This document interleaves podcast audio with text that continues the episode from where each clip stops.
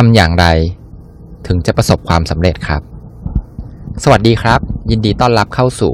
อ่านแล้วอ่านเล่าพอดแคสต์ พอดแคสต์ที่หยิบเอาเรื่องราวจากหนังสืออันหลากหลาย มาให้กับคุณคำถามเมื่อกี้ที่ผมถามไปนะครับว่าทำอย่างไรถึงจะประสบความสำเร็จเนี่ย เป็นคำถามที่คนทำธุรกิจส่วนใหญ่เนี่ยครับ พยายามมาก ๆ เลยที่จะหาคำตอบนะครับ แต่ต้องบอกเลยครับว่า การตั้งคำถามแบบนี้มันไม่เวิร์คครับ แล้วที่สำคัญครับ ยังจะนำไปสู่ความล้มเหลวด้วยของธุรกิจ อย่างดีก็สำเร็จแค่ครึ่งครึ่งกลางๆครับคำถามที่ดีกว่านะครับ ก็คือเปลี่ยนจากการถามว่าอย่างไรเป็นทำไมครับ วันนี้เราจะมาคุยกันในหนังสือเล่มใหม่นะครับ ที่ชื่อว่า Start with Why โอเค เพื่อให้เห็นภาพชัดขึ้นนะครับ ผมจะขอยกตัวอย่างเหตุการณ์เหตุการณ์หนึ่งนะครับ ในอุตสาหกรรมเพลงในสมัยปี 1980 ครับ ในสมัยนั้นเนี่ยต้องบอกเลยว่า Walkman นะครับของบริษัทโซนี่เนี่ยเป็นเจ้าตลาดอยู่นะครับ Walkman ก็คือเป็นวิทยุที่ใส่เทปคาสเซ็ตเข้าไป แล้วก็ใส่หูฟังนะครับ แล้วก็แบบเหมือนเล่นได้ เด็กสมัยนี้อาจจะไม่รู้จักนะครับ ในระหว่างนั้นเนี่ยครับที่ Walkman ของโซนี่เนี่ยเป็นเจ้าตลาดอยู่ครับ Apple ครับก็ได้เปิดผลิตภัณฑ์ใหม่นะครับที่ชื่อว่า iPod นะครับซึ่งมีสโลแกนว่า 1,000 เพลงอยู่ในกระเป๋าของคุณนะครับ ก็คือเป็นเครื่องเล่น MP3 นะครับ สมัยนั้นเนี่ยก็คือเป็นยุคแรกเริ่มของ MP3 เลยนะครับ แล้ว Apple เนี่ยก็ประสบความสำเร็จกับการขาย iPod เนี่ยอย่างแบบโอ้โห มากมายล้นหลามเลยนะครับ ทีนี้ครับประเด็นสำคัญมันอยู่ที่ว่า บริษัท Apple เนี่ยครับไม่ได้เป็นบริษัทแรกนะครับที่ผลิตเครื่องเล่น MP3 ขึ้นมา จริง ๆ แล้วอะครับบริษัทที่ชื่อว่า Creative Technology เนี่ยครับ เป็นบริษัทที่ทำอุปกรณ์ชนิดนี้ครับ เครื่องเล่น MP3 เนี่ยมาก่อน Apple ถึง 2 ปีเลยนะครับ แต่ว่าบริษัท Creative Technology เนี่ยครับ ตอนที่เขาขายเครื่องเล่น MP3 ของเขาเนี่ยเขากลับพยายามจะอธิบาย ความสามารถของเครื่องเล่น MP3 เขาครับ ว่ามันเป็นเครื่องเล่น MP3 ที่มีความจุขนาด5กิกะไบต์นะครับ ทีนี้ประเด็นมันอยู่ที่นี่ครับ หนังสือเนี่ยเขาก็ชี้ให้เห็นว่าบริษัทอะครับ พยายามแต่จะอธิบายว่าคุณสมบัติต่างๆ ของเครื่องเล่นที่เอามาขายเนี่ยมันคืออะไรนะครับ แต่ Apple เนี่ยมองขาดไปกว่านั้น Apple เนี่ยเขาใช้วิธีการบอกว่าทำไมลูกค้าเนี่ยถึงควรจะมีสิ่งสิ่งนี้นะฮะ คือจริง ๆ แล้วอะครับ ความจุ5กิกกับไอ้1,000 เพลงเนี่ยไซส์มันก็พอๆกันแหละนะครับ แต่ว่า Apple เนี่ยเขาสื่อออกมาได้ดีกว่านะครับ ประเด็นของหนังสือเล่มนี้นะครับ จริง ๆ แล้วอะเขาก็จะพยายามตั้งคำถามกับทุกๆเรื่องอะครับว่าทำไมถึงต้องทำสิ่งสิ่งนั้นนะครับทำไมเราถึงทำในสิ่งที่กำลังทำอยู่นะครับ Apple เนี่ยเป็นบริษัทที่หนังสือเล่มนี้ยกตัวอย่างบ่อยมากนะครับ เพราะว่าเขาเนี่ยเข้าถึงแก่นของธุรกิจตัวเองนะครับ บริษัทเนี่ยมีการถามเหมือนกับถามตัวเองอยู่ตลอดเลยว่าแบบทำสิ่งต่างๆขึ้นมาเนี่ยทำไมนะครับ ทีนี้ พอไม่ว่าจะเป็นผู้นำหรือตัวบริษัทเนี่ยมีการถามคำมีการตั้งคำถามอยู่ตลอดว่าทำไมทำไมเนี่ยครับพอเขาตอบได้ปุ๊บเนี่ยมันเป็นการสร้างแรงบันดาลใจนะครับ แล้วก็สร้างพลังใจหรือที่เรียกว่า will power ครับอย่างมาก ๆ เลยนะครับ แล้วก็ทำให้สิ่งที่เขาทำออกมาเนี่ยมันสื่อไปถึงผู้บริโภคได้นะครับ ที่เราเรียกกันว่าแบบเป็นเสาวก Apple อะครับ อารมณ์ประมาณอย่างนั้นนะฮะ ตัวอย่างถัดมาครับที่หนังสือเขายกขึ้นมานะครับก็คือในปี 1994 เนี่ยบริษัท Continental Airline นะครับก็คือเป็นบริษัทสายการบินเนี่ยครับมีการเปิดตัว CEO คนใหม่ครับชื่อว่ากอร์ดอนเบทูนนะฮะ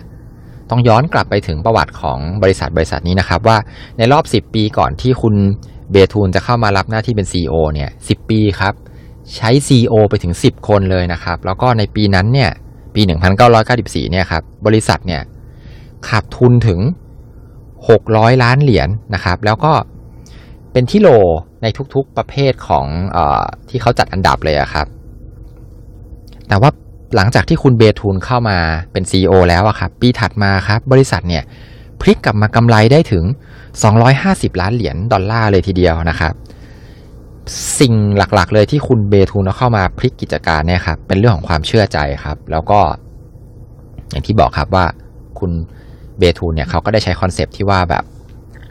ทำสิ่งต่างๆเนี่ยเขาก็ตั้งคำถามตลอดว่าทำไมทำไมนะครับ ระหว่างที่คุณเบทูนบริหารอยู่เนี่ยครับ ก็มีผู้บริหารบางคนนะครับ ถูกให้ออกเลยนะครับ เพราะว่าตอนที่เครื่องบินจะขึ้นแล้วเนี่ยเขาอะไปสั่งให้เครื่องบินเนี่ยรอเขาเพราะว่าเขาอะมาสาย คุณเบทูนเนี่ยเขารู้เป็นอย่างดีเลยนะครับว่าถ้าจะให้พนักงานเนี่ยร่วมมือร่วมใจกัน แล้วคว้าชัยชนะในการทำสิ่งต่างๆ ไปร่วมกับเขาเนี่ยมันไม่ใช่เรื่องของความพยายามนะครับ เพื่อลูกค้า หรือว่าพยายามไปเพื่อผู้บริหาร หรือแม้แต่ผู้ถือหุ้น แต่ความพยายามทุกอย่างของพนักงานเนี่ยพนักงานต้องทำเพื่อตัวเองนะครับ หรือพูดอีกแง่หนึ่งก็คือพนักงานเนี่ย รู้ว่าสิ่งที่ตัวเองจะทำเนี่ยทำไปทำไมนะครับ ดังนั้นทุกครั้งที่คุณเบทูลสื่อสารเนี่ยครับเขาก็จะบอกตลอดว่าความทุ่มเทเนี่ยของพนักงานเนี่ยมันมีประโยชน์อย่างไรต่อตัวของพนักงานเองนะครับ อย่างเช่นว่า พนักงานเนี่ยจะต้องรักษาความสะอาดบนเครื่องนะ แต่ไม่ใช่ว่าทำเพื่อลูกค้า แต่ทำทำเพื่อตัวพนักงานเอง เพราะพนักงานเนี่ยแหละ เป็นคนที่จะต้องอยู่บนเครื่องเนี่ยทุกวันนะครับ แต่ลูกค้าเนี่ยมาแค่แบบ ครั้งเดียวแล้วก็จากไปนะฮะพนักงานก็เลยรู้แล้วว่าเออจริง ๆ แล้วเนี่ยควรต้องรักษาความสะอาดนะเพราะว่าเพื่อตัวเขาเองไม่ใช่ตัวลูกค้านะครับ แล้วก็เรื่องตัวอย่างถัดมานะครับที่คุณเบทุนเขาทำนะครับ ก็คือเรื่องของการที่สายการบินเนี้ยไม่ตรงต่อเวลาเลยนะครับเลทตลอดนะฮะ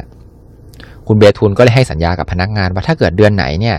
สามารถที่จะขึ้นไปติด top 5 ได้นะครับ ในเรื่องของการตรงเวลาเนี่ย เขาจะให้เช็คพนักงานทุกคนเนี่ยคนละ 65 ดอลลาร์นะครับ ซึ่งตอนนั้นเนี่ยพนักงานของบริษัท airline เนี่ยครับมีอยู่ถึง 40,000 คนนะครับ คิดเป็นเงินก็คือถ้าเกิดจะต้องจ่ายเนี่ยก็คือ 2.5 ล้านเหรียญต่อเดือนเลยทีเดียวนะครับ แต่คุณเบทูนเนี่ยเขาก็สรุปให้ฟังว่าจริง ๆ แล้วมันคุ้มค่ามาก เพราะว่าการ delay ซึ่งปัจจุบันเนี่ยณเวลานั้นนะครับมัน delay อยู่แล้วนะครับ แล้วก็ delay อยู่เป็นประจำเนี่ยเขาจะต้องเสีย บริษัทเนี่ยต้องเสียเงินถึงประมาณ 5 ล้านดอลลาร์ต่อเดือนเลยนะครับ เพื่อที่จะเป็นทั้งค่าปรับ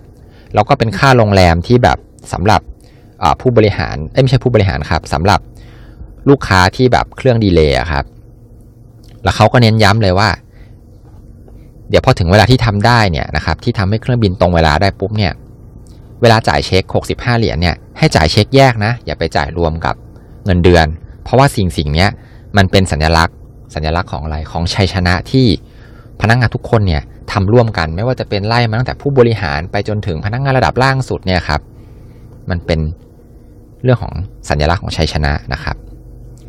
ซึ่งตรงนี้เนี่ยเขาหนังสือก็สรุปว่าเนี่ยครับ คุณเบทูนเนี่ยเขารู้นะครับว่าจะต้องทำสิ่งต่างๆเนี่ยทำไปทำไม เรื่องถัดมาครับเป็นเรื่องของการรับสมัครงานครับ บริษัทที่ชื่อว่า e a r n e s t นะครับ แช็คแช็คเคอร์ตันนะครับเออร์เนสแช็คเคอร์ตันนะครับในประเทศอังกฤษเนี่ยนะครับเขาก็อ๋อไม่ใช่บริษัทครับ ผมอ่านชื่อผิดนะครับ อันนี้เป็นเรื่องของคุณเออร์เนสนะครับแช็คเคอร์ตันซึ่งเป็นคนอังกฤษนะครับเขาเนี่ยในสมัยนั้นนะครับก็จะมีการนำเรือเนี่ยครับออกไปสำรวจตามทวีปต่างๆนะครับ สมัยนั้นเนี่ยเป็นปี 1914 นะครับเขาอะก็มี project ที่จะนำเรือเนี่ยครับไปที่ทวีปแอนตาร์กติกาครับ ทีนี้เนี่ยครับ ตอนที่เขานำเรือไปเนี่ยครับเขาและลูกเรือเนี่ยก็ประสบอุบัติเหตุครับต้องติดอยู่ในสภาวะที่ทั้งอากาศเลวร้ายนะครับ มีแต่หิมะเนี่ยอยู่ถึง 10 เดือนเลยนะครับ แต่เขาเนี่ยก็สามารถสุดท้ายเนี่ยครับเขาพาลูกเรือเนี่ย รอดพ้นจากความลำบากในช่วงนั้นเนี่ยครับแล้วก็กลับมาได้อย่างปลอดภัยนะครับ โดยที่ไม่มีใครครับเสียชีวิตเลยนะครับ สิ่งสำคัญที่เขามาบอกหลังจากที่เขากลับมาแล้วเนี่ยครับเขาก็บอกว่ามันเป็นเพราะว่าเขาเนี่ยหาคนที่เหมาะสมมาร่วมทีมตั้งแต่แรกครับเขาบอกไปเลยครับว่าการเดินทางที่จะเกิดขึ้นเนี่ยมันเป็นการเดินทางที่สุดโหดเลยนะฮะคุณเออร์เนสเนี่ยครับเขาใช้วิธีการรับสมัครงานก็คือเขาลงประกาศไปนะครับ ในหนังสือพิมพ์ครับในสมัยนั้นนะว่า เขาใช้ประโยคนะครับในการรับสมัครงานนะครับว่ารับสมัครชายชะกันมาร่วมเดินทางไปบนเส้นทางที่สุดอันตราย แล้วก็ค่าตอบแทนต่ำมากนะครับ อากาศหนาวสุดขั้วแล้วก็จะต้องอยู่ในความมืดเนี่ยหลายเดือนเลย สามารถที่จะเกิดอุบัติเหตุได้ทุกเวลา แล้วก็ไม่รับประกันความปลอดภัย แต่ถ้าเกิดสำเร็จนะครับ ทั้งชื่อเสียงเกียรติยศเนี่ยรอคุณอยู่ ตรงนี้เนี่ยครับ การลงประกาศแบบเนี้ย เพราะว่าเขาอะ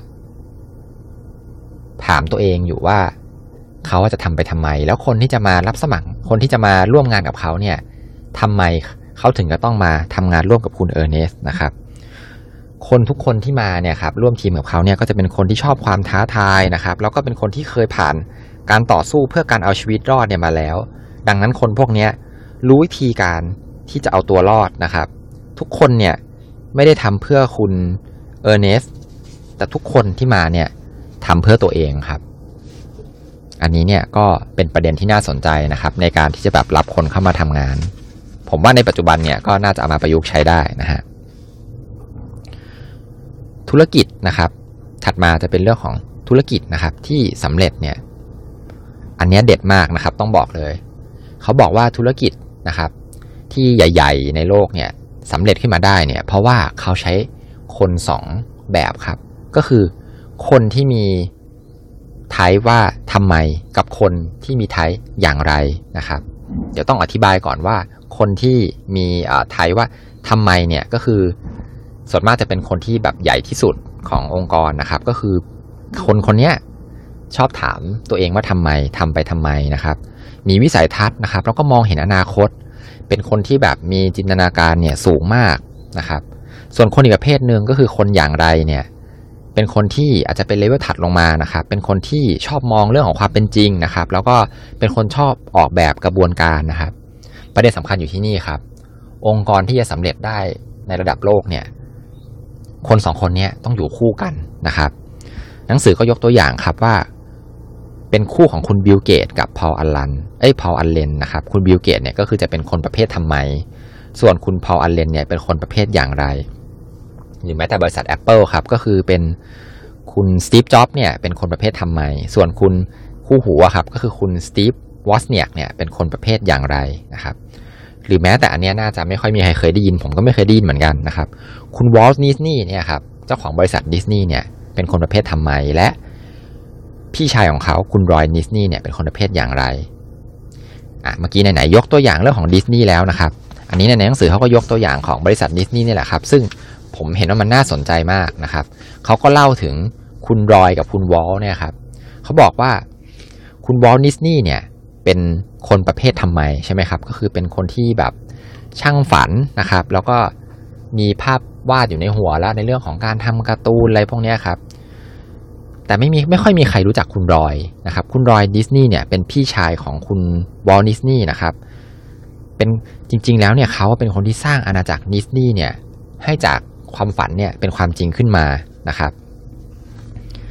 คนที่เป็นคนอย่างไรนะครับ เหมือนคุณรอยเนี่ยนะครับ ถ้าเกิดว่าอยู่คนเดียวแยกๆเลยเนี่ยครับ ก็คือเป็นคนที่ทำงานได้ดีในระดับหนึ่งแล้วก็สามารถที่จะเติบโตในองค์กรได้ แต่คนที่แบบ เป็นคนไทยทำไมเนี่ยนะครับ ถ้าเกิดไม่มีคนอย่างไรมาคู่ด้วยเนี่ย สุดท้ายแล้วส่วนใหญ่ครับ ก็จะเป็นได้แค่แบบนักฝันที่ไส้แห้งนะครับ ย้อนกลับมาเรื่องของดิสนีย์นะครับ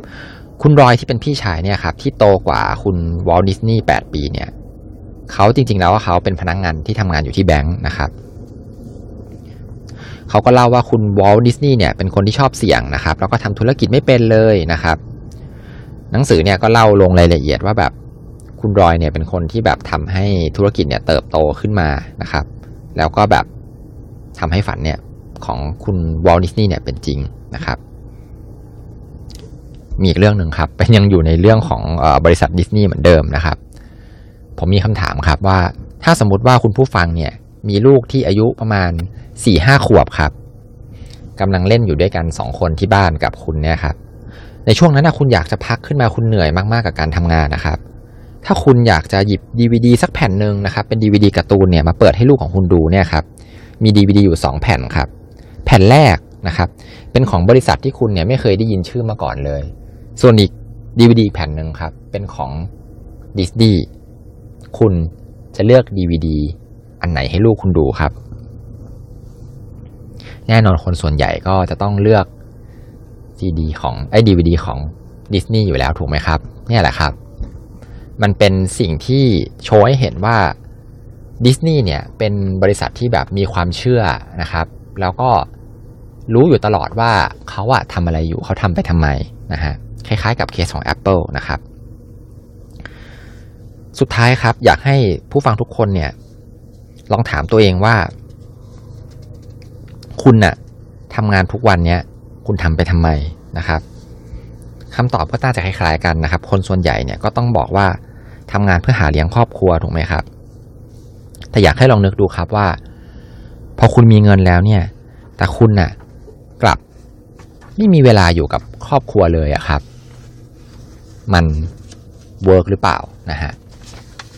ก่อนที่จะจบผมมีอีกตัวอย่างหนึ่งครับ ในเรื่องนี้นะครับ เป็นเรื่องของคุณออนอาร์เรนะครับ เจ้าของบริษัท On Array Construction นะครับ เขาบอก เขามีกฎอยู่ข้อหนึ่งครับที่น่าสนใจมาก เขาเนี่ยให้พนักงานตอกบัตรเข้างานตอนเช้านะครับ ในช่วงเวลา8โมงถึง8โมงครึ่ง แล้วก็ตอนเย็นครับ ให้ตอกบัตรเลิกงาน5โมงถึง5โมงครึ่ง5โมงเย็นนะครับ ประเด็นสำคัญอยู่ตรงนี้ครับว่า ใครที่ทำงานหลัง5โมงครึ่งก็คือคุณตอกบัตรออกเนี่ยหลัง5โมงครึ่งเนี่ยพอสิ้นปีคุณจะไม่ได้โบนัสครับ เพราะว่าคุณออนอาเรเนี่ย เขาคิดถึงประเด็นเมื่อกี้นี้ที่ผมบอกว่าเฮ้ยจริง ๆ แล้วคุณนะมาทำงาน คุณก็ต้องมีเวลาให้กับครอบครัวด้วยนะ การที่คุณมาทำงานแล้วคุณทำโอทีเนี่ย มันทำให้ performance เนี่ยไม่ดีนะครับ หลังจากเขาทำแบบนี้ครับ มันก็ทำให้การที่คุณนะ่ะเสียเวลาระหว่างวันเนี่ย มันลดลงนะครับ คุณใช้เวลาได้มีประสิทธิภาพมากขึ้น แล้วก็ยิ่งเป็นวันที่แบบวันก่อนวันที่คุณลาพักร้อนนะครับ คุณก็จะสามารถที่จะเคลียร์งานได้อย่างมากมายเลยนะครับ ลองคิดดูครับว่าถ้าเกิดว่าเราทำแบบนี้ได้ทุกวันเนี่ย ประสิทธิภาพในการทำงานเนี่ยจะดีขนาดไหนนะครับ ส่วนตัวของผมเองเลยนะครับ หลังจากที่ผมอ่านหนังสือเล่มนี้จบแล้วเนี่ย ผมก็มานั่งนึกย้อนดูตัวเองนะครับ ว่าหลังจากที่ผมมีลูกเนี่ย ผมอะจะต้องรีบกลับบ้านทุกวันเลย หลังจากที่แบบเสร็จ เสร็จจากที่ทำงานแล้วครับ แต่สมัยก่อนก่อนที่จะมีลูกเนี่ยครับผมก็แบบบางทีก็อยู่เย็นนะครับ แล้วก็ทำงานเรื่อยเปื่อยนะครับ แล้วก็ในระหว่างงานเนี่ยมันก็ไม่มี performance มากเท่าที่ควร แต่พอมีลูกแล้วก็คือมีเดทไลน์แล้วว่าต้องเลิกงานต้องกลับบ้านเลยเนี่ย มันทำให้ใช้เวลาได้อย่างมีประสิทธิภาพมากขึ้นมาก ๆเลยนะฮะโอเค กลับมาเรื่องของเนื้อหาครับ คนเขียนเนี่ยเขาก็ได้สรุปนะครับ ท้ายท้ายเล่มเนี่ยเขาบอกว่าเจ้าตัวของคนเขียนเองเลยเนี่ยเขาก็ได้ทดลองถาม คำถามที่ว่าทำไมเนี่ยกับทุกๆ สิ่งเลยแล้วเขาก็พบว่ามันเวิร์กมากมันเปลี่ยนชีวิตของเขานะครับ จากหน้ามือเนี่ยเป็นหลังมือเลยทีเดียวนะครับ วันที่ EP นี้ก็จะยาวหน่อยนะครับ สุดท้ายก่อนจบครับ ผมคิดว่าหนังสือเล่มนี้ครับมันก็น่าสนใจมากๆเลยนะครับ มันเป็นสิ่งที่ทำได้ง่ายครับ แค่คุณคิดแล้วก็ถามกับตัวเองนะครับ ลองถามตัวเองดูว่าทำไมนะครับ ก่อนจะจบในวันนี้นะครับ อยากให้ผู้ฟังทุกคนเนี่ยลอง ฟังเสร็จแล้วเดี๋ยวลองตั้งคำถามกับตัวเองดูนะครับว่าทำไมคุณนะถึงยังทำงานที่คุณทำอยู่ณปัจจุบันนะครับทำไมคุณถึงยังทำธุรกิจธุรกิจนี้ ถ้าเกิดคุณเป็นเจ้าของธุรกิจนะครับทำไมคุณถึงต้องออกกำลังกายนะครับทำไมคุณถึงต้องพยายามกินอาหารที่แบบมีสุขภาพดี อย่างเช่นผักผลไม้ แล้วก็ทำไมคุณถึงไม่ควรที่จะกินอาหารที่แบบ หวานๆเนี่ยมากเกินไปนะครับ ลองถามคำถามพวกนี้ดูครับ แล้วพอคุณตอบตัวเองได้ว่าทำไมนะครับ คุณก็จะพบว่าเป้าหมาย พวกนี้มันชัดเจนยิ่งขึ้น แล้วคุณอาจจะมีชีวิตที่ดีขึ้นแบบผู้เขียนหนังสือเล่มนี้ก็เป็นได้นะครับ โอเคนะครับ EP นี้ขอโทษทีที่อาจจะยาวไปนิดนึงนะครับ ใครที่ฟังเนื้อหานะครับใน EP นี้แล้วชอบนะครับ ก็ฝากกดแชร์ไปใน Facebook ให้เพื่อนๆเนี่ย ได้เข้ามาฟังกันดูนะครับ แล้วก็ฝากกด follow podcast ของเราทุกช่องทางไม่ว่าจะเป็น Podbean แล้วก็ SoundCloud สุดท้ายนะครับ ก็ขอบคุณครับที่ติดตามฟังอ่านแล้วอ่านเล่า podcast ในวันนี้นะครับ สวัสดีครับ